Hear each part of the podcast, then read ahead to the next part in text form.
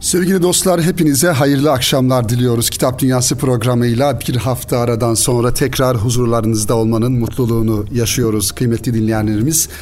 Kitap Dünyası'nda yeni çıkan kitapları ve yeni konuları inşallah sizlerle paylaşmaya devam ediyoruz. Bize ayrılan süreci içeris süre içerisinde ve tabii ki radyoları başlarında şu an bizleri dinleyen siz kıymetli kitap dostlarını en kalbi duygularımızla ve muhabbetlerimizle selamlıyoruz efendim. Efendim yeni kitaplar ve özellikle e, yayın dünyasında e, görücüye çıkan, raflarda yerini alan e, kıymetli yazarlarımızın kitapları e, gözümüze çarpıyor ve gerçekten içlerinde kayda değer, okunması gereken, e, okundukça gönül dünyamızı imar eden ve insan olduğumuzu hatırlatan güzel kitaplar e, olduğunu görüyoruz. Bunlar tabii ki genel manada e, edebiyatla alakalı olsun, efendim felsefeyle alakalı olsun, e, tasavvufla ilgili olsun e, çok e, güzel kitaplar çıktığını e, ifade edelim sevgili dinleyenler. İşte bu güzel kitaplardan bir tanesi de geçtiğimiz günlerde Şule yayınlarından çıkan Hüseyin Su imzasını taşıyan Kırklar Cemi ismini taşıyor. E, bu kitabı inşallah sizlerle paylaşarak programımızın açılışını yapmış oluyoruz sevgili dinleyenler. Tasavvufi muhtevada bir e, kitap Hüseyin Su'nun kaleme almış olduğu öykü türünden ama tasavvuf konularını e, içinde barındıran güzel bir kitabı inşallah sizlere takdim edelim sevgili dinleyenler. Hüseyin Su geçtiğimiz aylar Kırklar Cemi adlı öykü kitabıyla okurlarıyla yeniden buluştu. Şule yayınları arasında çıkan kitapta en dikkat çeken 80 e, sayfalık anlatımıyla Zikir Pınarında Kalbimizi Yuduk adlı öyküsü diyebiliriz. Bu öykü Anadolu insanının tasavvufla ilişkisini üçüncü bir göz olarak okura aktarıyor.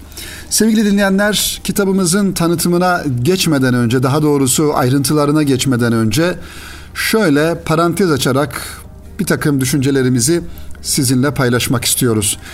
Tasavvuf bizim ülkemizin insanının mayasını oluşturan, Anadolu'yu mayalayan ve bugün eğer bir takım e, noktalarda insani ve vicdani özelliklerimizi yaşatıyorsak, yaşıyorsa bu özelliklerimiz elbette ki bunu tasavvufun o geniş e, deryalar gibi engin yönüne borçluyuz sevgili dinleyenler. Tabi malumunuz olduğu üzere tasavvufun bir e, ilmi tarafı, bir e, teori tarafı mevcut. E, bir de pratik tarafı yani e, hal tarafı ya da hayatımıza hayat hayatlarda kendisini gösteren yönleriyle müşahhas hale gelmiş tarafı mevcut. İşte Anadolu'da yıllardan beri Anadolu insanının erdemini, e, ahlakını, insanlığını besleyen ve bugün Anadolu'ya gittiğimizde bu özellikleri gördüğümüz güzel insanlar, güzel e, hayatlar, güzel hikayeler gördüğümüzde biraz araştırdığımızda bütün bunların aslında temelinde önemli bir tasavvuf geleneğinin ve irfan anlayışının yattığını görüyoruz sevgili dinleyenler. Tarihi olarak baktığımızda da bizim yine topraklarımızda ecdadımızın da aynı şekilde devlet anlayışında, sosyal hayatta ve toplumu yönetme e, faaliyetlerinde hep bir tasavvuf inceliğinin, bir tasavvufi güzelliğin var olduğunu görüyoruz. Bunlar tabii ki bölgeden bölgeye, ilden ile e, efendim ülkemizin farklı noktalarında farklılıklar göstermekle beraber ama özü büyük bir ağacın e, kökünden meydana gelmiş, dalları Anadolu'yu da aşmış, bütün e, İslam coğrafyasına ulaşmış bir tasavvuf geleneğinin e, neticesi olarak karşımıza çıkıyor. İşte e, Hüseyin Su Bey'in de kaleme almış olduğu Kırklar Cemi isimli kitap aslında bir manada Anadolu insanının irfan yönünü anlatan, gönül dünyasını ortaya koyan hikayelerden oluşuyor sevgili kitap dostlarım. Günümüz öykücülüğünün ve yayıncılığının önemli isimlerinden Hüseyin Su. Beşinci, başka bir düzenlemeye göre ise 6. öykü kitabını yayınladı. Kırklar Cemi az önce de ifade ettiğimiz üzere Şule yayınlarından 2020 yılında e, e, yayınlandı. 2018'de neşrettiği İç Kanama adlı öykü koleksiyonu ile Hüseyin Su uzun öykü türünün kapısından içeri girmişti. O güne kadar yayınladığı eserlerindeki öykülerinin kısa öykü formatına uyun uyan metinler metinler olduğunu kabul edebiliriz. Ama e, diğer bir kitabı olan Tünellerden itibaren yani yazarın kaleme almış olduğu bir hikaye kitabı olan Tünellerden itibaren yazarın uzun öyküye yatkın bir anlatıma açık olduğu da bu kitabında yani Kırklar Cemi isimli kitabında e, anlaşılmıştır sevgili dinleyenler. Kırklar, Kırklar Cemi ise ifade ettiğimiz gibi yazarın artık uzun öykü türünde derinleşmek istediğini gösteriyor. Belli bir sayım, döküm yapmamakla birlikte bir gözlem olarak belirtmek gerekirse pek çok öykücü ilk kitabından başlayarak öykü serüveni boyunca ilerledikçe daha uzun öyküler kaleme alıyor. Yani süreç ilerledikçe öyküler de uzuyor. Belki bu yazarın e, efendim hayat öyküsü, daha doğrusu hayat tecrübesiyle alakalı bir durum olabilir.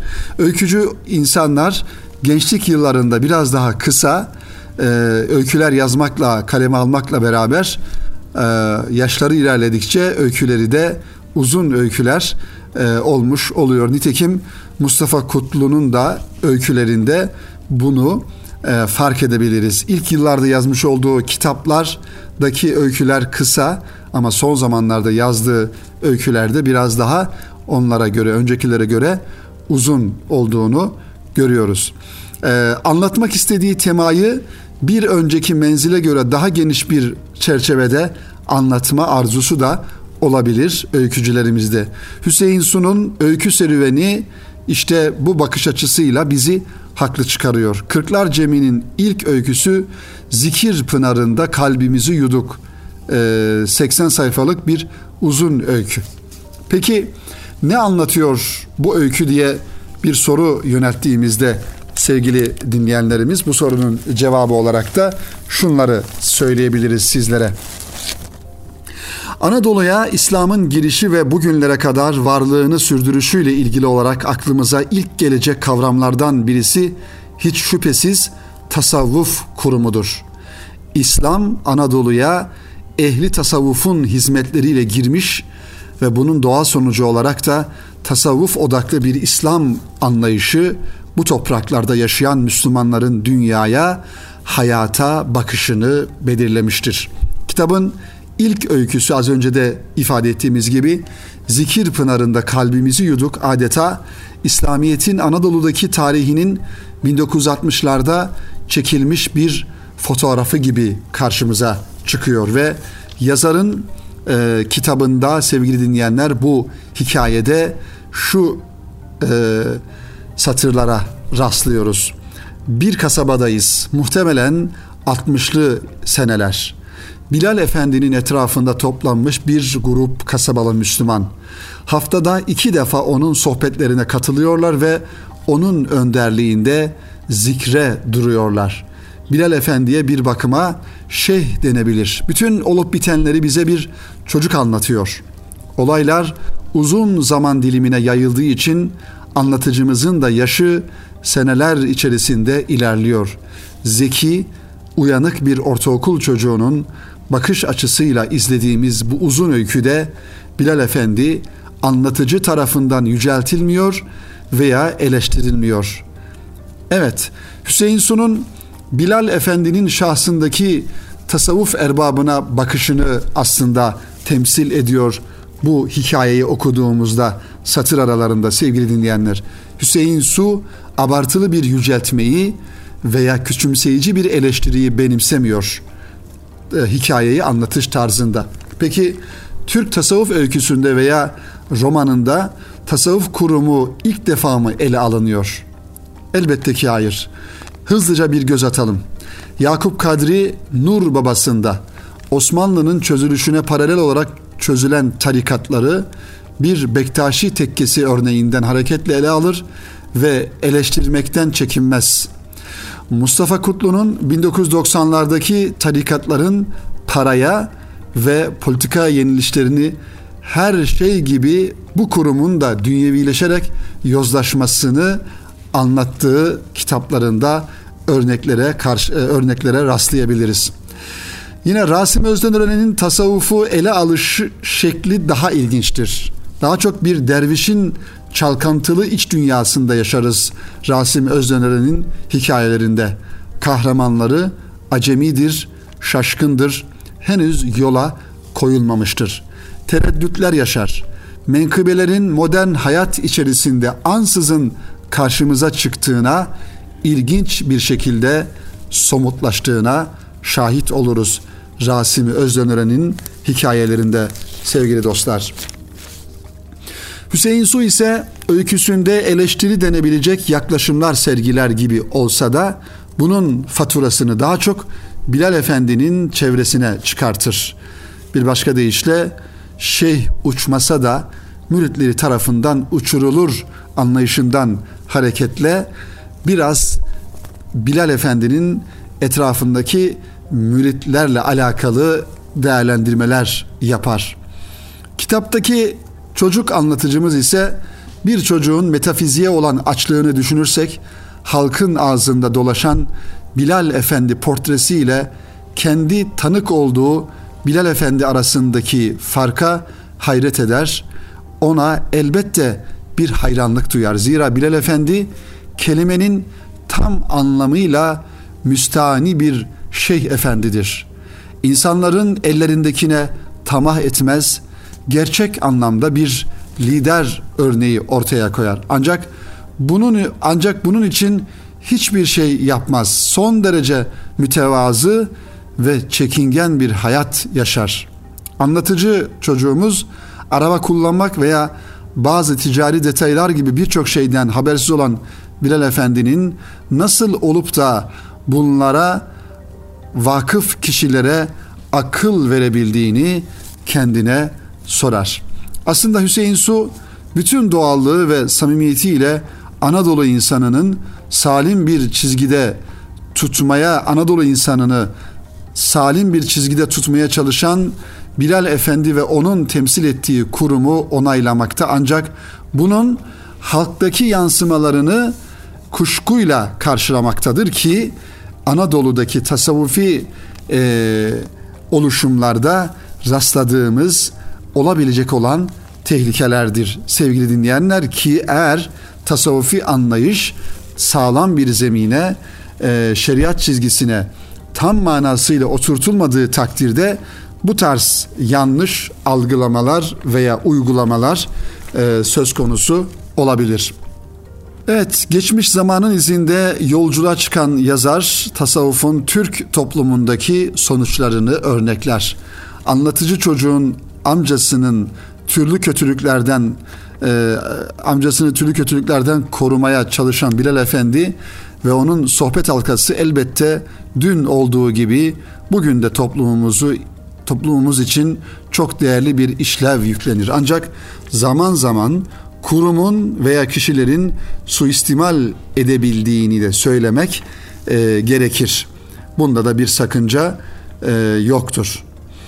Kırklar Cemi isimli bu kitap sadece sosyolojik incelemeleri açılan bu yönüyle bile çok değerli bir eser sevgili dinleyenler. Yazarının 6. öykü durağı ve e, bu kitap Hüseyin Su tarafından bundan sonra yazılacak pek çok uzun öykünün eşiğinde miyiz gibi e, bir soruyu da aklımıza getiriyor. Umarız ki öyle olur. Zira e, her alanda sevgili kitap dostları yazarın yetişmesi e, muhaldir. Ancak edebiyat alanında e, efendim hikaye, masal, roman gibi sanat e, muhtevalı veya sanat özelliği isteyen alanlarda gerçekten yazarların yetişmesi öyle kolay olmuyor. İşte bugün biraz İslami camiayı diyelim İslami camia içerisinde varlığını sürdüren ve bugün Türkiye'de birçok insan tarafından okunan bir Mustafa Kutlu öyle kolay kolay e, yetişmiyor sevgili dinleyenler. Onun için edebiyata merakı olan genç kardeşlerimize tabii ki söylenecek tavsiye anlamında çok söz var. Asıl söylenmesi gereken nokta öğretmenlerimize, edebiyat noktasında öncülük yapan insanlara e, söylenmesi gereken şey şudur. Bu pırlanta e, değer pırlantadan daha değerli olan bu genç kardeşlerimizi sanata yatkın, edebiyata yatkın, şiire yatkın bir sanat perspektifiyle bakabilen bu genç kardeşlerimizi e, taltif etmek, onları beslemek ve onlara edebiyat anlamında her türlü desteği göstermek gerekiyor sevgili dinleyenler. Yoksa e, yazarlık da bir anda olan bir şey değil. Edebiyatçılık, şairlik, hikayecilik de bugünden yarına olabilecek olan şeyler değil. Bunlar çok uzun çalışmaların, uzun emeklerin neticesinde insanı kaybetmeden çünkü bizim kaybedecek insanımız yok. O öyle bir lüksümüzde, öyle bir konforumuzda yok. Her insan yaratıcıdan, Rabbimizden dolayı çok kıymetlidir ve her insanın içerisinde de mutlaka ama mutlaka bir cevher vardır. Asıl mevzu önemli olan bu, cevheri açığa çıkarmak ve o cevheri beslemektir. Cenab-ı Hakk'ın mucizeleridir her insan ve Allah'ın kudretinin tecellilerinin e, müşahhaslaştığı varlıklardır insan dediğimiz varlık.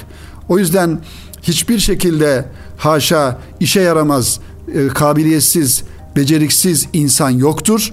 Sadece beceriklerini ve kabiliyetlerini keşfedememiş ya da keşfedilmemiş insanlar vardır sevgili dinleyenler. O yüzden başta kendi evlatlarımız, yavrularımız olmak üzere sorumlu olduğumuz öğretmensek öğrencilerimiz, hocaysak camimizdeki genç kardeşlerimiz, mahallede komşumuzun çocuğu, kendi çocuklarımız yani etki alanı etkisinde e, etki ettiğimiz insanlardan her birinden sorumluyuz ve onların o güzel yönlerini e, ön plana çıkarma sorumluluğumuzu kendimizde görmemiz gerekiyor sevgili dinleyenler. E, bu duygu ve düşüncelerle Hüseyin Subey'in Kırklar Cemi adlı öykü kitabının da tanıtımını sonlandırmış e, oluyoruz. Bu kitabı gerçekten e, tavsiye ediyorum. Öykü okumayı seven, e, hikaye okumayı seven, efendim sosyal medyanın içi içine çeken anafor gibi içine çeken o kaos dolu e, yollarından e, artık bir bir manada kendimizi alarak şöyle dingin bir kafayla Anadolu hikayelerini, Anadolu insanının hikayelerini e, mütevazı bir duyguyla okumak ve kendi iç yolculuğumuzu başlatmak ve bu yolculuğumuzu devam ettirmek. O zaman dingin bir hayat ve sakin bir hayat, hırstan yoksun, hırstan uzak bir hayat e, bizi e, bekliyor olacak sevgili dinleyenler. Herhalde dünyada her insanın yakalamak istediği o huzuru da bir nebze de olsa görmüş olacağız sevgili dinleyenler. Bu duygu ve düşüncelerle kısa bir e, ara verelim kıymetli kitap dostları ve aranın ardından kaldığımız yerden diğer kitaplarımız ve konularımızla devam edelim inşallah. Şimdi kısa bir ara sevgili dinleyenler. Sevgili dostlar tekrar huzurlarınızdayız. Kaldığımız yerden devam ediyoruz. Kitap Dünyası programında ikinci bölümde radyolarını yeni açan sevgili dinleyenlerimizi de tekrar muhabbetle, sevgiyle e, selamlıyoruz efendim. Kıymetli dinleyenlerimiz programımızın birinci bölümünde Hüseyin Su Bey'in Kırklar Cemi isimli güzel bir öykü kitabını sizlere aktardık ve bu çerçevede öyküyle alakalı e, bir takım düşüncelerimizi de size e, aktarmış olduk ve sizinle paylaşmış olduk sevgili dinleyenler. Şimdi başka bir öykü e, kitabı daha doğrusu bir öykücünün e, yazmış olduğu güzel bir kitapla e, devam edelim ki programımızın birinci bölümünde de ismini zikrettiğimiz Mustafa Kutlu'nun dergah yayınlarından çıkan yeni bir kitabını sevgili dinleyenler sizlere e, aktarmaya çalışacağız. Evet Kalbin Sesiyle Toprağa Dönüş isimli kitabı. Tabii e, toprağa dönüş e, derken sevgili dinleyenler bu son aylarda özellikle ülkemizde ve dünyada e, yaygınlaşan bu salgın hastalık sebebiyle insanların belki biraz daha e, kendi hayatlarını, kendi yaşayış tarzlarını özellikle şehir hayatında yaşayan şehrin efendim e, çarpık yapılaşması içerisinde efendim estetikten yoksun mimari e, içerisinde yaşamak zorunda bırakılan o yüz binlerce belki milyonlarca insanın her birisinin yüreğinde taşıdığı o toprağa dönüş hasretini bir manada hatırlatacak bir kitap kaleme almış e, Mustafa Kutlu. Tabi Mustafa Kutlu'nun aslında bütün kitapları sevgili dostlar insanı doğaya, e, taşra hayatına, köy hayatına, kasaba hayatına, toprağa yani aslımıza çağıran kitaplar Mustafa Kutlu'nun bütün hikayelerinde işlemiş olduğu ana tema e, bu e, sevgili dinleyenler. Tabii modern modern insanın yaşamış olduğumuz dönemdeki modern insanın eksikliğini taşımış olduğu en önemli yönlerinden bir tanesi e, ni keşfetmiş Mustafa Kutlu. Dolayısıyla bu manada yazmış olduğu kitaplar her birimizin e, dikkatini çekiyor ve okuduğumuzda da e, en azından hayal de olsa o satırları okuduğumuzda yaşamış olduğumuz çocukluğumuz, yaşamış olduğumuz mahallemiz, köyümüz, küçük kasabamız ve oradaki mutlu insanlar gözümüzün önüne geliyor ve bir manada onu hayal dünyamızda da olsa yaşamış oluyoruz. Onun için seviyoruz Mustafa Kutlu'nun hikayelerini, kitaplarını sevgili dinleyenler. Çünkü gönlümüze hitap ediyor, ruhumuza hitap ediyor ve insanlığımıza hitap ediyor bu kitaplar. Mustafa Kutlu'nun e, bahsetmiş olduğumuz kalbinin kalbin sesiyle toprağa dönüş e, kitabından yola çıkarak Yeni Şafak gazetesinin kitap ekinde Ayşe Olgun ve İlker Nuri Öztürk e, güzel bir çalışmaya imza atmışlar, bir dosya hazırlamışlar. Kalem ehlinden bazı e, insanlara Mustafa Kutlu'nun bu kitabını ve bu kitabındaki efendim konuları sormuşlar sevgili dinleyenler. Biz de müsaade ederseniz bu çalışmadan, bu dosyadan biraz da istifade ederek bu kitabı sizlere tanıtmaya çalışalım programımızın bu e, dakikalarında. Günümüz insanı doğal afetlerin yanında biyolojik afetlerle de karşı karşıya. Sel baskınları, orman yangınları, depremler derken şimdi de bütün dünya salgın bir hastalığa karşı mücadele ediyor. 2019 yılının son günlerinde Çin'de görülen ve kısa sürede bütün dünyaya yayılan bu salgın hastalık karşısında insanlar maalesef daha doğrusu insanlık, insan aklı çaresiz kaldı.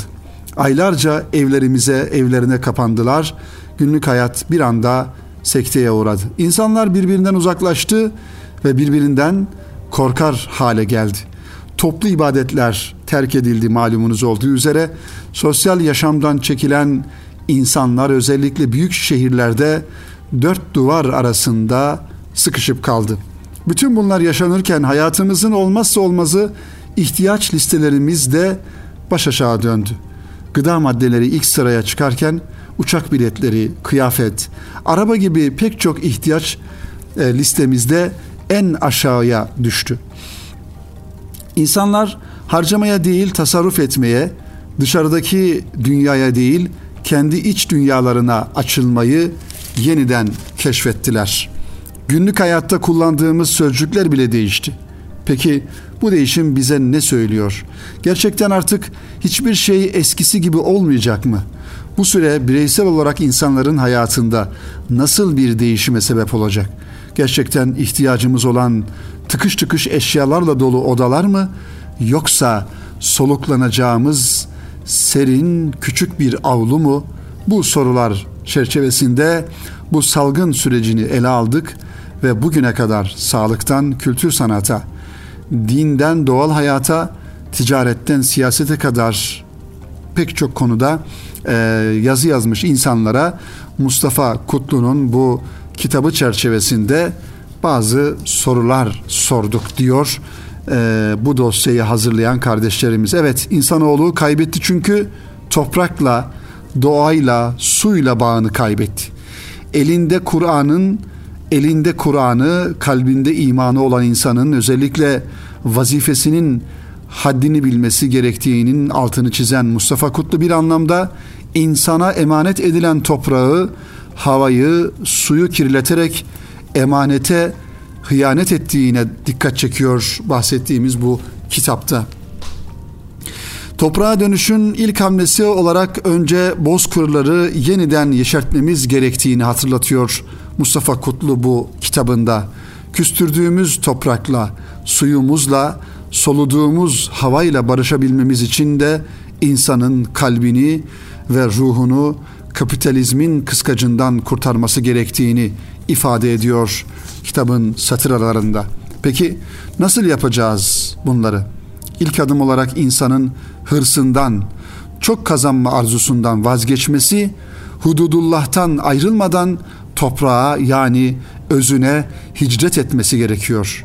Bu yolculuk ise ben değil biz demeyi öğrenince başlayacaktır. Yoksa havayı, toprağı, suyu ve nihayetinde insanı sömüren düzen elbette bir gün çark edecektir. Bir gün yıkılacaktır. Tıpkı bugün salgın karşısında dünyanın çark etmesi insan aklının çaresiz kalması gibi. Evet amentüye insanlar için toprağa dönüş sıratı müstakime ulaşmak anlamındadır. Kapitalizm sadece bir iktisadı, iktisadi sistem değil, neredeyse itikadi bir meseledir diyor Mustafa Kutlu. Hepimize bir kez daha şunu hatırlatıyor sevgili dinleyenler. Önderimiz Hazreti Peygamberdir. Efendimiz Hazreti Muhammed Mustafa aleyhisselamdır. O Allah'ın hem kulu hem Resulüdür.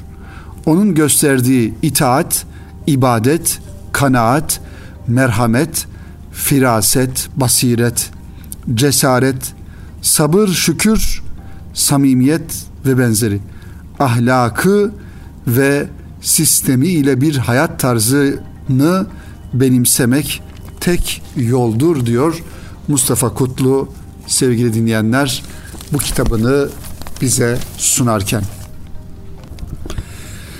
Evet sevgili dinleyenlerimiz dosyayı hazırlayan kardeşlerimizin bu kitap çerçevesinde bazı yazarlara sordukları sorular var.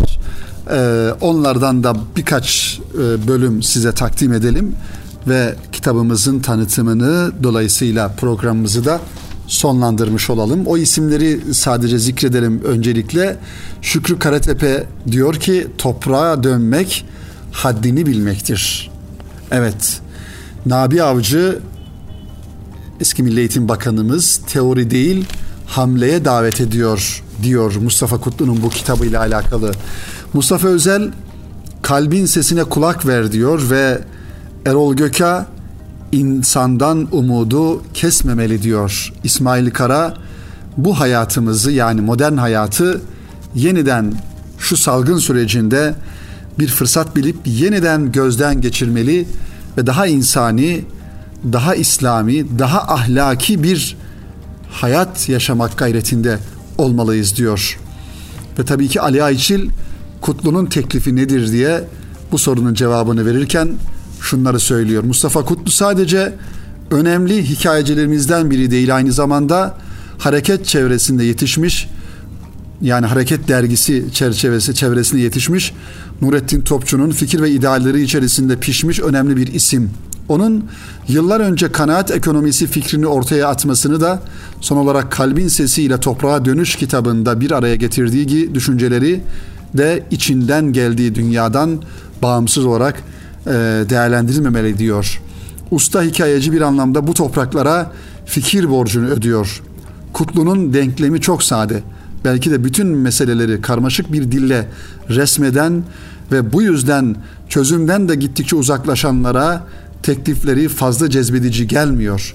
Bu basit çözümü dergahta heyecanla anlatmasına pek çok kez tanık oldum e, diyor Ali Ayçil e, Mustafa Kutlu'nun bu kitabıyla alakalı ki Ali Ayçil dergah e, dergisini çıkaran bir isim e, sevgili dinleyenler.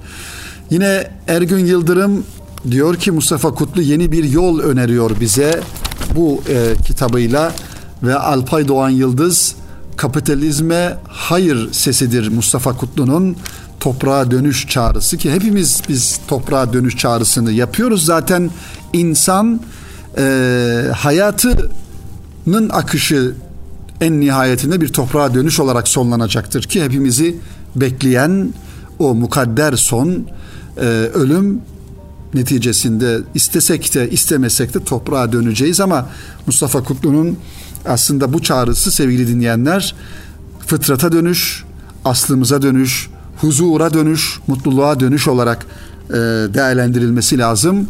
Ergün Yıldırım da diyor ki Mustafa Kutlu bir edebiyatçı ve bir düşünce adamı insanımızı ve toplumumuzu bütün varlığa taşıyan bir ruhla anlatır. Anadolu'nun irfan anlatıcısı, ruhumuzu yıkayan berrak hikayeler sunuyor bizlere.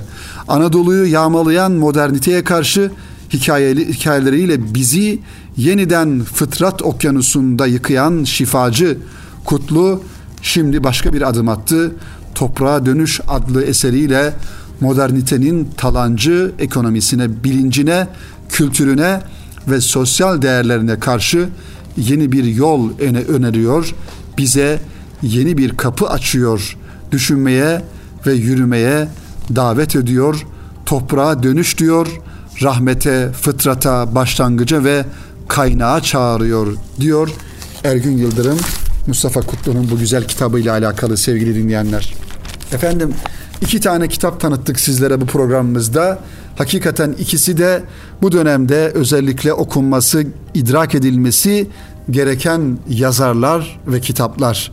Hüseyin Sun'un Kırklar Cemi isimli kitabı Anadolu'daki tasavvuf anlayışına ışık tutan güzel öykülerden bahsediyor ve Mustafa Kutlu'nun Kalbin Sesiyle Toprağa Dönüş isimli kitabı da bizi yine Anadolu'nun derinliklerine, toprağa, kendimize, özümüze çağırıyor.